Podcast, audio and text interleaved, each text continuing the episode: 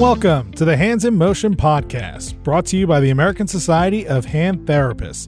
Here we will discuss all things upper extremity therapy, from assessment to treatment, the latest research, the patient experience, and other topics related to the field of upper extremity rehab. Learn more and subscribe today at A S H T dot org. Hi, and welcome back to another episode of Hands in Motion. I'm Kara Smith. And I'm Stephanie Strauss. twenty twenty brought many challenges to not only our personal lives, but also our professional lives. Many of us had to rethink the way that we provided hand therapy services to our patients, and we jumped right into telehealth. Our guest today, though, is no stranger to telehealth. In twenty eighteen, she was looking for a new way to provide access to hand therapy and began seeing patients virtually. Now, one year in a pandemic, more patients are seeking telehealth services and finding value in this approach to therapy. On this episode, we will be discussing how hand therapy can be delivered through telehealth and how we as clinicians can show our consumers, payers, and referring providers the value of telehealth. It's so nice to have you on the show. Welcome, Michelle. Thank you. Thanks for having me.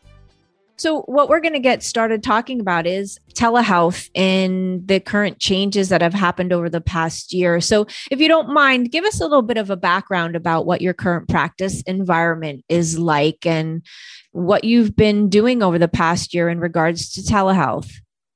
Well, my practice is a virtual only practice. So, you know, nothing really changed for me when the whole pandemic hit. I was I was doing telehealth even before that. So in two thousand eighteen was when I started doing it. So I had a little bit of practice under my belt. So for me, things didn't really change. I was used to already being virtual only.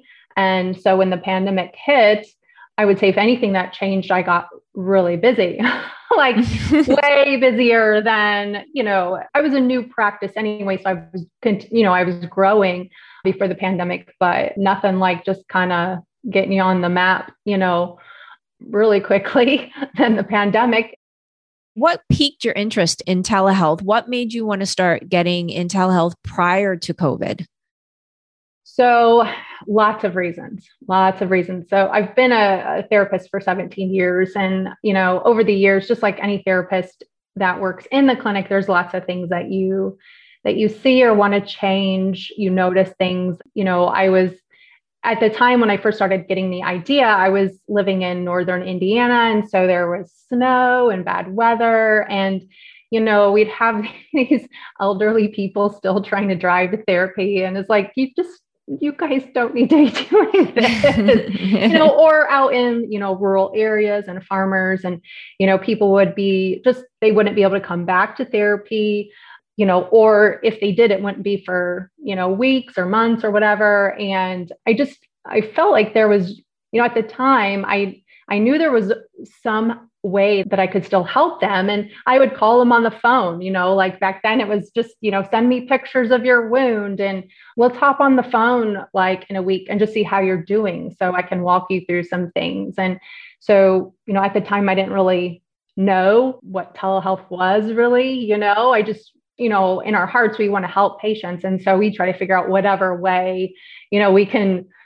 Because heaven forbid somebody goes too long without moving, you know, we know, we know what happens. So, you know, I, I just knew there was, there were people that we weren't, we weren't reaching. Also, you know, people not having access to our services because we're so limited. There's not that many of us, you know, even though we're growing in numbers, there's still not that many hand therapists. And so that was always kind of bothering me too, is that people not getting access to specialists, you know?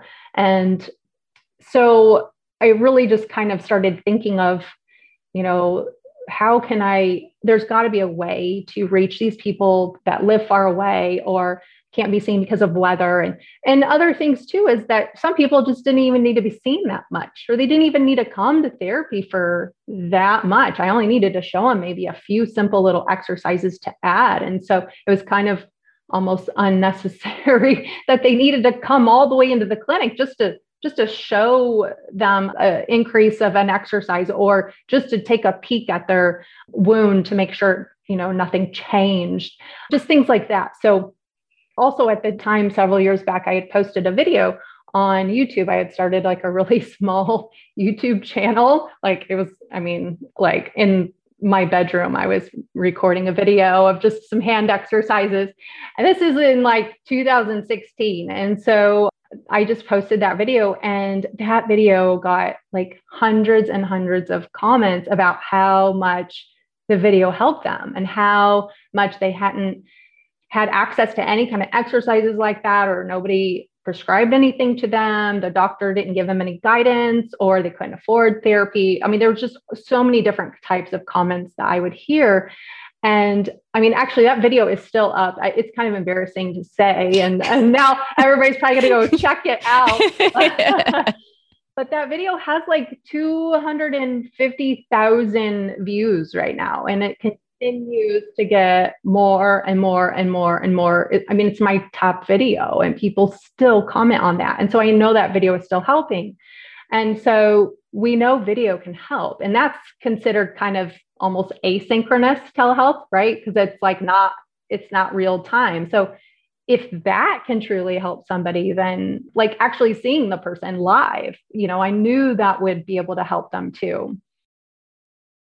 So did you see, I know you said that you've you've been doing this while, and I was fortunate enough to hear you speak in twenty nineteen at the A S H T meeting. I was excited to hear hear that, hear your talk, and even hear you this last year during the virtual conference.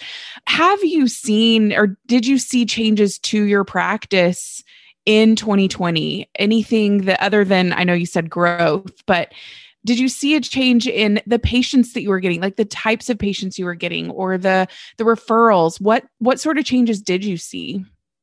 Yeah, so I think before COVID, I was getting a lot more older type of injuries. So, you know, I was kind of, you know, seeing people that they had therapy and maybe didn't really, you know, recover fully. And so they were still continuing to search for somebody to help them like maximize, you know, their recovery. So I might see an older injury, or perhaps somebody had some mismanaged care, and, or maybe they never even went to see a doctor or, or anybody. And so they were like, is it too late to fix my finger? Like now I need help, you know? So I was kind of filling in kind of those gaps of, you know, trying to, and then for those people, I would kind of gear them to whatever the necessary care is that they needed. But once COVID hit, then yes, definitely. I started seeing more like, like post-operative people. I started seeing just a variety. I mean, I do see a variety as it is, but I definitely, the part of seeing post-operative care definitely grew. That didn't grow hugely though, when like surgeries were canceled though, right? So a lot of those surgeries were canceled. And so like many other clinics, I didn't see a lot of post-operative stuff, but I did see those people that therapy stopped for them, right? They're like, I can't go in because the clinic's closed, or therapists got laid off, you know, or patients really, they didn't want to go in. That was kind of the number one thing that I found was most of them would just say, I don't feel comfortable going into, you know, the therapy clinic or go anywhere unnecessarily. You know, I, I want to do the virtual care. So I think that was probably the biggest change, was that I started seeing more post-operative people, but that's kind of since tapered off just a little bit. I still see post-operative, but now that, you know, therapists are back in the clinic and they have those referral sources from hand surgeons, you know, they're still going into the clinic. But I still will see people that don't want to go in. And, you know, they're like, I know I can do a lot of those people. They, they know they can do their exercises on their own. They just need somebody to show them. And so they're like, I, they know that telehealth will work for them. And, you know, those are, I mean, those are the best people. See, they're like, yeah, just tell me what to do. Right. Sure. You know, they're going to do good. Absolutely. Those compliant and adherent patients. That's, that's that, right. That can do it on their own at home. Exactly. Exactly. And they see the benefit of it, you know, because they're, I mean, that's one of the great things about telehealth is they're doing it themselves. They're doing it to themselves, and they're feeling their own skin and feeling their own, you know, their own hand, their own arm. They're, they're getting that sensory input. They're making those connections from their hands to their fingers to the brain. You know, I just, there's just so much more about it, I think, than a lot of, you know, therapists kind of see. But it's opened my eyes too. That's the other thing, is I got to see, I went from, you know, seeing, I don't know, I wasn't as busy in the beginning, like I said, because I was a new practice and growing. And plus I, I'm a private practice, I'm a cash paid practice. So that's sometimes some slower growth.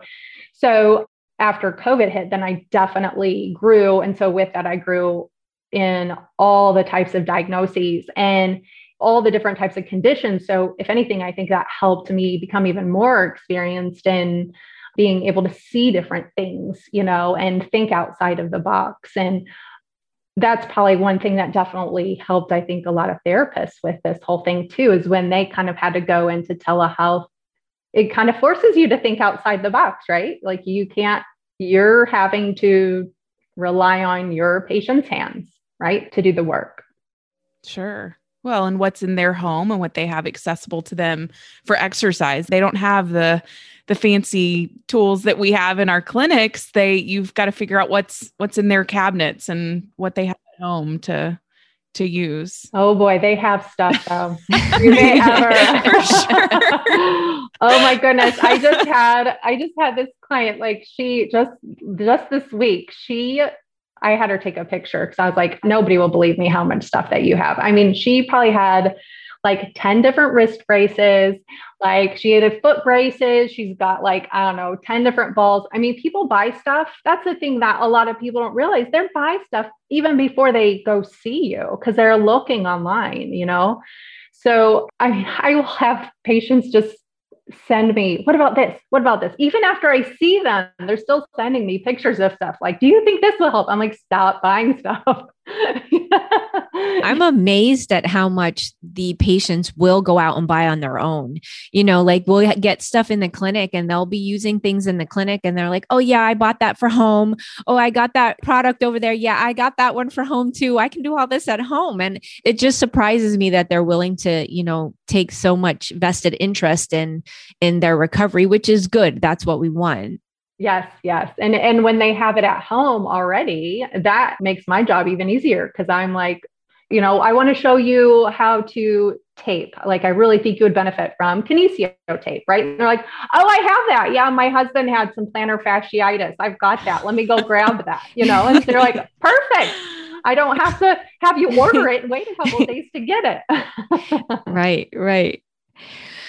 So with COVID hitting recently, I have had to go to telehealth on the rare few occasions that I have. And the first one I actually did was a flexor tendon repair, which was a little more challenging. Now, they were able to get into the clinic to get the orthosis made, but it was really, I had to kind of go into a whole different mode to try and say, okay, well, show me this and show me that. So it was, it was very different to get used to that approach. So how did you switch from changing your in-person approach to the telehealth approach? Or, I mean, it's very different when you're on the phone. Okay, how does this, you know, how's it going with this? How's it going with that? But when you have them in front of you and you want to make sure you're providing that quality of care because they're still paying for your service and you just don't want it to be, oh, yeah, that looks good. Oh, yep, looks good. Oh, do this a little bit more.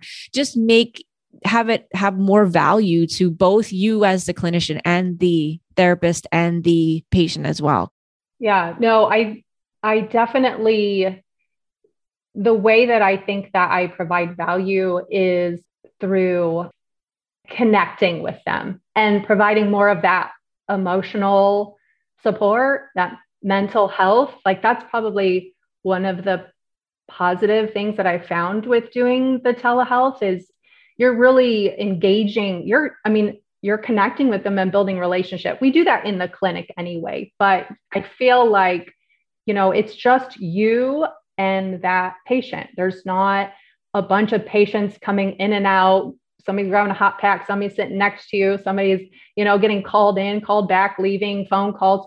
There's none of that overhead kind of like chaos going on. Yeah, you get some dogs barking and the garbage truck might be kind of loud or whatever.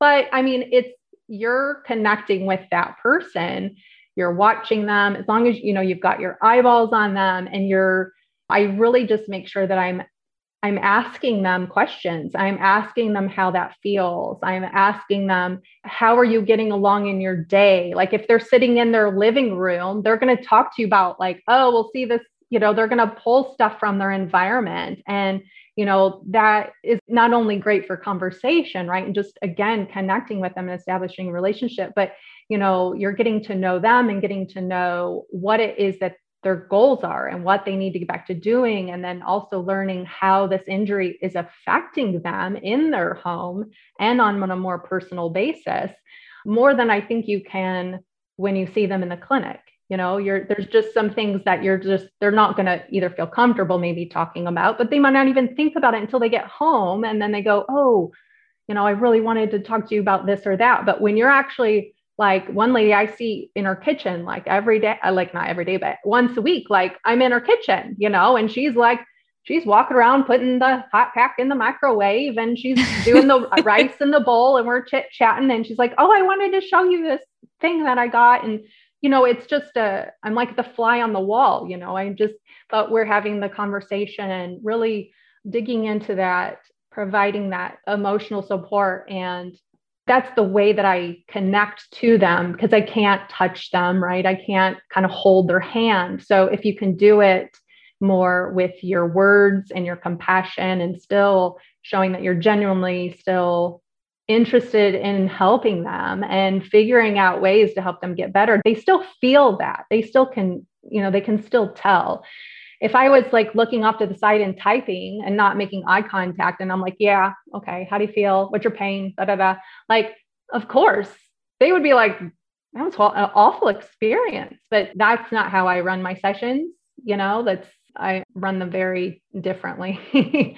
And I feel like you have to with telehealth, you know, the first thing I is not what's your pain? Like, I'm not focusing just on that. It's like, it's, how are you doing? You're greeted with a smile and like, you just, you know, what's going on with you today and, and how has your week been? And just creating that more conversation piece, you know, and they feel like they can share some things because again, they're, they're in their home, they're in their comfort zone, you know. Do you find that most of your sessions are more of a conversation as opposed to, you know, sometimes when we get in the clinic, it's let's move from this exercise to this manual, back to this exercise, or just kind of having them do something sometimes nonstop. But do you find that your telehealth visits are more of a conversation of, well, maybe show me this, or let's talk through this? Yeah. Oh, for sure. Yeah, definitely. I mean, a huge part of what we do is education, right? So within that education component, you are talking them through stuff. So you're still addressing whatever it is, the injury you're seeing them for, or if you're instructing them on, you know, their post-surgical protocols or anything, that's still education. And you're still just kind of chatting with them, you know, even though you're kind of teaching them and educating, it still is like a conversation piece. And then they're asking questions about that and, you know, always making sure that they're understanding what it is that you're saying. And so it is less physical. I mean, they're moving and stuff. And, but sometimes I have to keep them on track and we could just chit, you know, for some people you can chit chat forever and be like, okay, wait, we should be doing exercises right now. Like, let's move, let's move. So often I'll have them like, you know, go through some exercises while we're just chatting, you know, as well, just to make sure that they're following through. But because I'm an O T too. So it has helped me kind of tap into some of what I learned in, in O T school of addressing that social and emotional and psychological component, which, you know, we in busy clinics, we, we don't have that ability to do that. And, you know, people are way more than that. You know, if we're not addressing that, then we're missing such a huge part of their overall recovery. So I know you said you are more of a cash-based business. So, and I don't know if you can give us any insight into this, and how do we communicate to the payers, insurance companies that may pay. I know myself, they were very willing to pay when restrictions were pretty rigid and people couldn't get into the clinic. But now that things have opened up, they're not as apt to pay for a virtual visit or a telehealth visit. How can we kind of promote that and say, you know, just because things have lightened up a little bit, there are still those patients that may not be able to get into the clinic that have nothing to do with COVID, but could still benefit from the visit?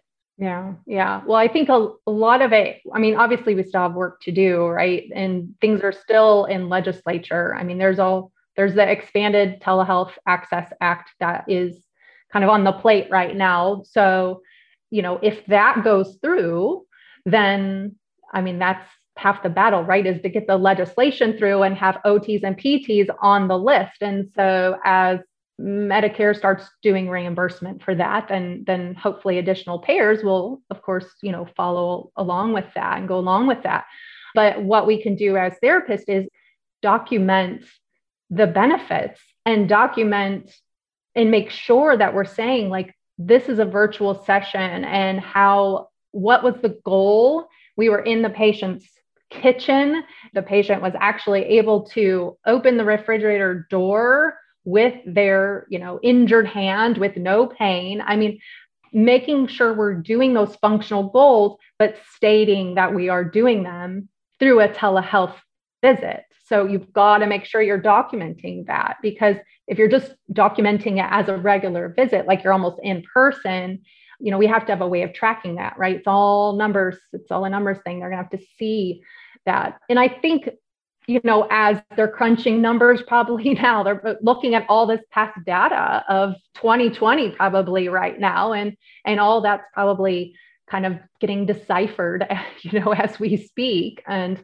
I think that's why this expanded telehealth act is out there, because they realize that, wait a minute, even though it was supposed to be temporary, right? They were supposed to pull telehealth. We were supposed to be pulled as providers, but they were like, wait, this actually helped people. And this is going to still help people. So we can't just take this away from people. And, and so I think we're going to continue to see it stay. I think it's, I mean, it's going to stay, but I think as therapists, you know, we're always fighting, whether we're in person or, or not. It's like, we're always fighting for like budget cut, there's budget cuts, you know, or like they're cutting this, cutting that, and you have to code this differently and whatever the case may be. But I think we just, it all comes down to our documentation and proving, you know, how it can help and why it can help and how we are in the home with them, even though we're not technically in the home, right? I mean, in making those functional goals and proving that it can be a good tool in our toolbox, basically, right? So we've talked a little bit about, obviously, the value that the patients see in this, and then now even our payers and what we can do. Have you, I guess, seen any maybe pushback from referring providers that, or surgeons, if it's post-op, have you seen any pushback there, or are referring providers seeing the value in telehealth and teletherapy as well? So I have kind of like two thoughts on that. I, yes, I have seen some pushback from a few surgeons. One said that, how could I help somebody when I'm not pushing on them and pushing hard on them? So, you know, there's a group, there's different groups of doctors, right? And there's different thought processes. I see that people improve if you don't push hard on them and don't cause them pain. I see it completely in a different light, but there are lots of uh, other practitioners that think that you have to push on people in order to push them the pain. But this one particular doctor also waited six to eight weeks to even send them to therapy. So we, factors. We, uh, yes, exactly. So we know there's other factors involved with that. So And I have, like, I recently spoke with a hand surgeon that said he actually tried telehealth himself.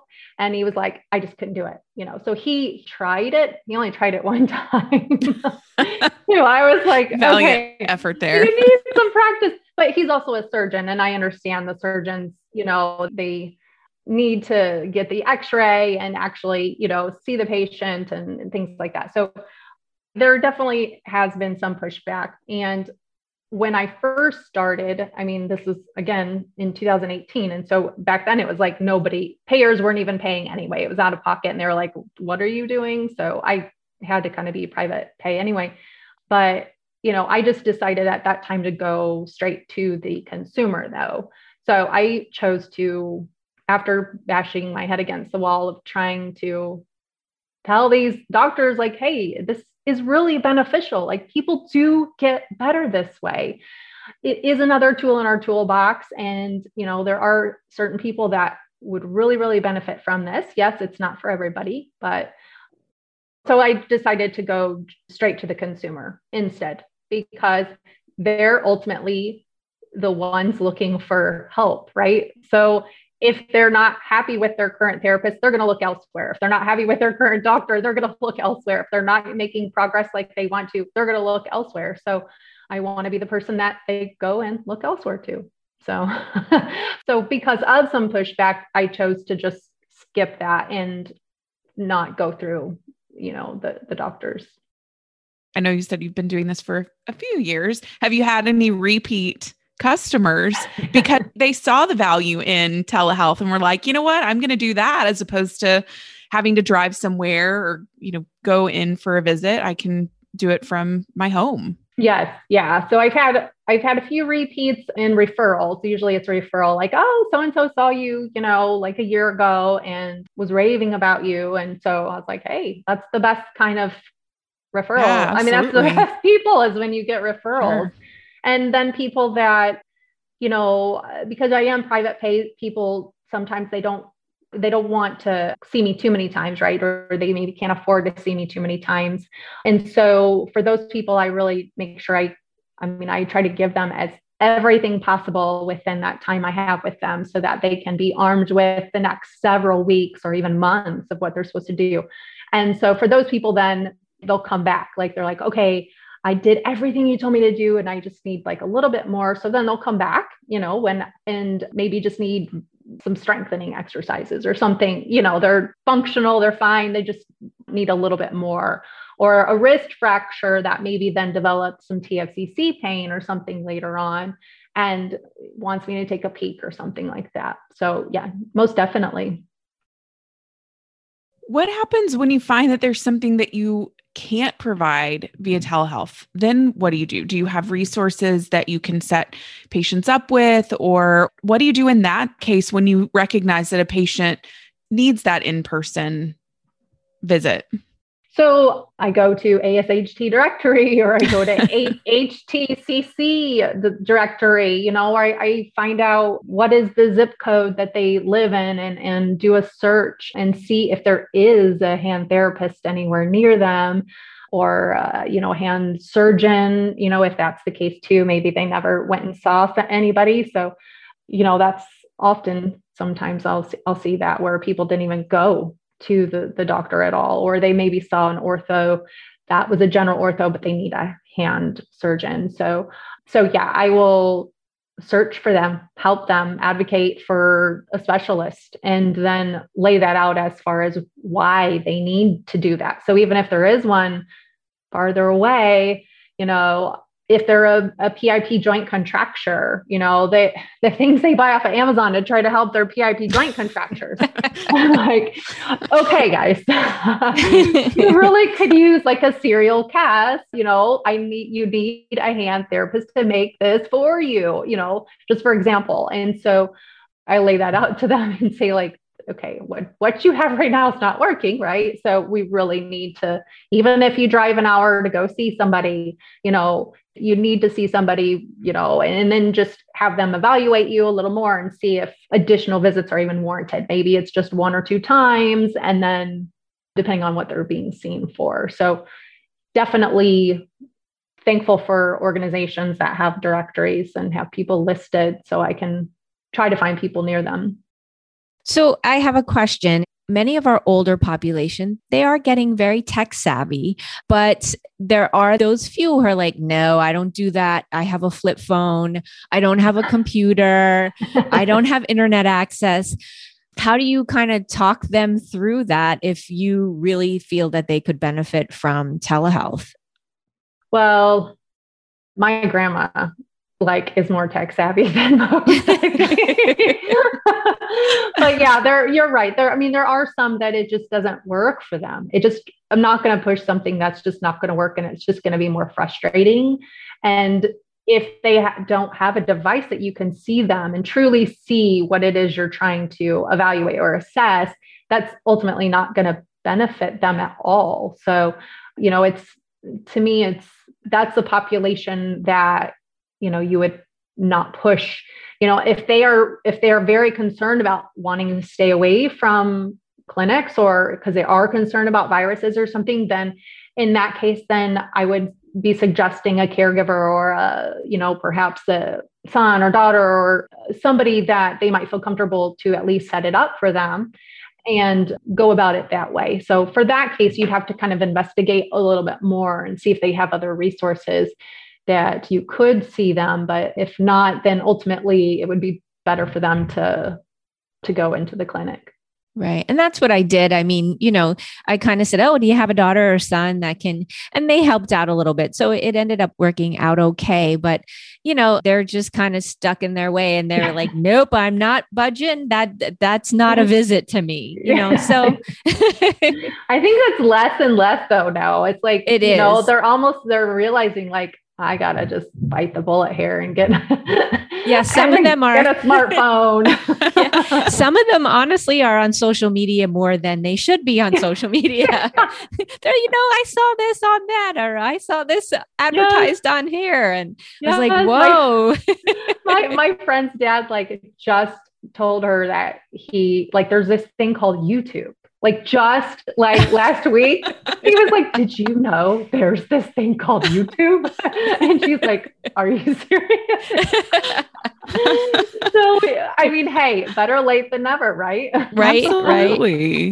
Right. Well, and everybody doing Zoom happy hours and Zoom, you know, celebrations. Right. Hopefully this has increased our tech savviness. Oh, yeah. Or at least what? Exposure. So yes, yes. Whether they liked it, it or for not. Telehealth. Yep. Right. Yeah. And whether they continued on doing anything like that, I mean, even if they tried it once or twice, most of them, they're comfortable with it. And if you make your systems easy for them and not complicated with complicated apps to download or, or like anything like that, then it becomes a good process and it, gets, it becomes a good experience for them. If you make it really complicated for them, then yeah, they're not. It's just like giving them a complicated home exercise program. They're not going to finish it, right? They're not going to complete it. So what is your typical, I guess, like plan of care for patients? Like how often are you seeing them and what the length of time? Is it, you know, a few visits or is it several visits? I know sometimes with different diagnoses, we're seeing patients twice a week for months. Or for telehealth, what have you typically seen? So I kind of have a little bit of a different philosophy with, I don't like the typical two to three times a week for eight to ten to twelve, whatever. Right. Yeah. It's often overprescribed and unfortunately often, you know, not needed, unnecessary. Some of those visits are. And so that was another re- reason why I liked telehealth, because I wanted to reduce that. Also, there's really some unnecessary treatments and things like that, and unnecessary visits when people can get better and less visits, less time. So I usually only see people once a week, on occasion twice in the beginning, because, you know, it depends on what it is I'm seeing them for. If they're very stiff or, you know, like I, I'll see, you know, our typical distal radius fractures that haven't moved for a while, finger stiff, brawny, swelling, things like that. So I'll probably see them twice a week to make sure that they're comfortable with their exercises and make sure they're progressing too, because I want to see results pretty quickly. Because if they're not, then, you know, I'm going to start looking for somebody for them to get their hands on them if I realize that they're not maybe understanding or doing the exercises correctly or efficiently. But usually I just see people once a week and I see them for an hour if needed. If I'm going to see them like once every two weeks, then I definitely see them for, an, you know, an hour, but some visits are just a half hour, just a quick checkup. I even see mallet fingers this way too. And so usually those are, you know, a quick checkup, like how's your skin? Like, are you not taking that off? And if you are, are you keeping your finger straight? Like, you know, go through the protocol, making sure everything's good, you know, talking about what the next couple of weeks might look like, you know, just kind of walking through the process. And I mean, that goes pretty quick, you know, half, half hour, hour even goes pretty quick, it seems like. But yeah, that's for the most part once a week. And then for an hour, depending on, you know, what it is exactly that I'm, that I'm seeing them for. But I, I find that an hour, I mean, that's really good time to kind of chit chat with them, find out well, how their week went, you know, watch them do the exercises, show them some adaptations or modifications maybe to make, or try a few different things if something's not working, retry again to see, because I always like to, you know, I like to demonstrate and then I like to watch them. And then I like to maybe modify by me doing things too. So that all kind of takes some time, right? And then kind of talking about, okay, what the next couple weeks might look like. Next thing you know, you're like, my gosh, I got to hop off here. I got another person.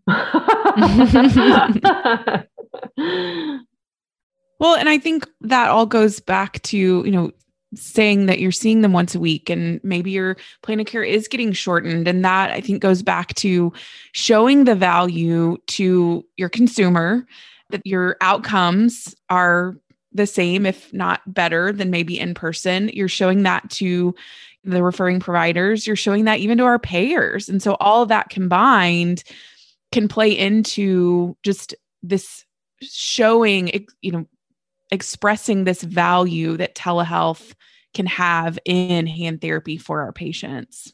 Yes, definitely. Yeah. So you can get better in less visits. What? Uh, less money? What? What is that? Like, that sounds pretty good. Yeah, but again, that's, sure. you know, sometimes I think that goes back to some of the, you know, some of the physicians not quite understanding the process. And so they kind of, they, some of them have a hard time even understanding, well, they don't even know what we do in person anyway, a lot of times. So then they really get confused of what the heck are you doing? You're virtual too. Right. But, you know, trying to, I, I think they even kind of see that, like, what do you mean less visits too? Like, how can they get better? So they're not, so we definitely need to do a better job as far as just even educating them on still, you know, what it is that we do and how we can still help them virtually and how they can get better in less visits, because you are, you are empowering them and you are having them do the exercises or do the modifications or, you know, do the sensory re-education. You're having them do all this stuff at the time too, not just throwing them a few things of uh, to do on their own and onto the next person. It's, to me, it's more quality and they feel it at the time and they see it too. That's the other thing too, is I'm constantly taking screenshots. So they have almost like this little documentary of their, you know, of their exercises. Like, oh, look, this was me last week. Or, you know, like, like with a mallet finger is like a perfect example too. Like, I'm always just taking like a little, okay, this is your start day one of weaning your splint. Let's keep an eye and make sure it's not going to droop, you know, like, or your exercises when you're trying to get more flexion, like look at how far away your palm that you were. And now look at you, you know? So, I mean, that all plays a part in their, and even helping them going back to the mental component. They're like, okay, this is worth it. I am getting better. You know, I am improving, and they're seeing it and they're feeling it. And so to me, it just, it just adds to the overall improvement of, of them ultimately getting better and being, getting back to whatever their normal is, you know? Mm-hmm. Yeah, for sure. Well, Stephanie, do you have any other questions? No, I think we covered a lot of ground here. Yeah, I think um, I think it was some excellent information. And I think this is definitely something that is going to be expanding more into the future. So I think, Michelle, you you were kind of a couple years ahead of us all. For sure. Well, I was I was really excited to hear you in twenty nineteen. I had just written a paper for a master's in healthcare administration on implementing telehealth. And the research I was trying to find, I mean, even going to C M S, I got feedback from my professor saying, well, how do you know that C M S isn't going to pay for this? And I was like, C M S does what they want to do. And if they say they're not going to pay for something, they're not going to pay for something. And I don't get to ask the questions, but I think, you know, just the information that you've, you've shared with, with A S H T. And I think you've helped a lot of us through the pandemic and have, have guided a lot of us into this realm of telehealth. And I know I'm appreciative of that. So thank you. Thank you. Well, I yeah, want to see more, I want to see more hand therapists out there, because we yes. do, we still, we still need to get our faces out there more, you know, for sure. There definitely needs to be more of us out there.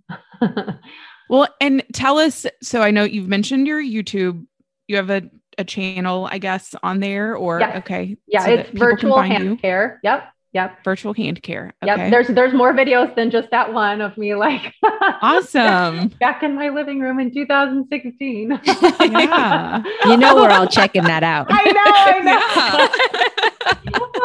We all have to start somewhere. That's all I have to say. Absolutely. Okay? We all have to start Absolutely. somewhere, but it's progressed and it's growing and it's super exciting. So, hey, I'm sure it's excellent. If you had two hundred fifty thousand, how many ever you had, yeah. you're doing fine. It's amazing. Yeah, yeah. Or it's, cl- it's close to that. It might not quite be that much, but it's, I mean, there's, like I said, there's a huge opportunities for us to be seen. And, you know, I want us to be found, our specialty to be found, because we are the experts, not like other professions that haven't gone through, but they're the ones being found. Like, you know, the people, the professions that are not experienced and haven't worked in hands and truly, truly understand it. So it should be us that are being found, aren't it? Yeah, absolutely. Well, we appreciate you being a, a bit of a pioneer for, for us, for hand therapy. So thank you. We're appreciative of that. All right. Thank you so much for taking the time this evening to speak with us. Yes, we appreciate no it. No problem. No problem. If anybody has questions, they can email me also at info at virtual hand care dot com. Can also check me out on Instagram and LinkedIn and yeah, too many of those social media. All the social media. All right. Great. Thanks. No problem. You've been listening to Hands in Motion, brought to you by the American Society of Hand Therapists. To learn more about A S H T and to subscribe to the show, please visit A S H T dot org. We'll see you next time on the Hands in Motion podcast.